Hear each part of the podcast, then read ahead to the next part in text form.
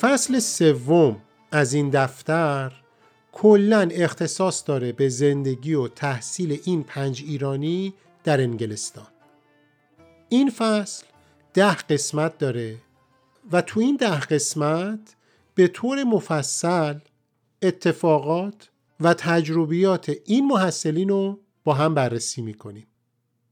یعنی از روزی که پاشون رو به لندن گذاشتن سراغشون میریم تا ببینیم مشکلات و مسائلشون چی بوده چطور دست خالی با این مشکلات مواجه شدن و بهش غلبه کردن اونا مدت یک سال و ده ماه بدون پول و بدون حمایت رسمی و جدی چه از طرف دولت ایران چه از طرف دولت انگلیس در حومه لندن زندگی کردند.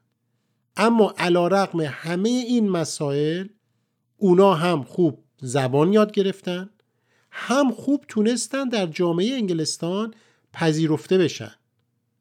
و از طرف دیگه با تجدد اروپایی و جادوی فرنگ هم آشنا شدن. بعد از یک سال و ده ماه گشایشی برایشون صورت گرفت. وزارت خارجه انگلستان هزینه تحصیلشون رو پرداخت. هر کدوم از اونا رفتن سر درس و مشق و کارشون. هدف از اعزامشون آشنایی با علوم و فنون جدید اروپایی بود. در عین حال قرار بود مدرنیته و تجدد غربی رو هم کشف کنن. اما در تمام این مدت خبری از حمایت و توجه دولت ایران و عباس میرزا نبود.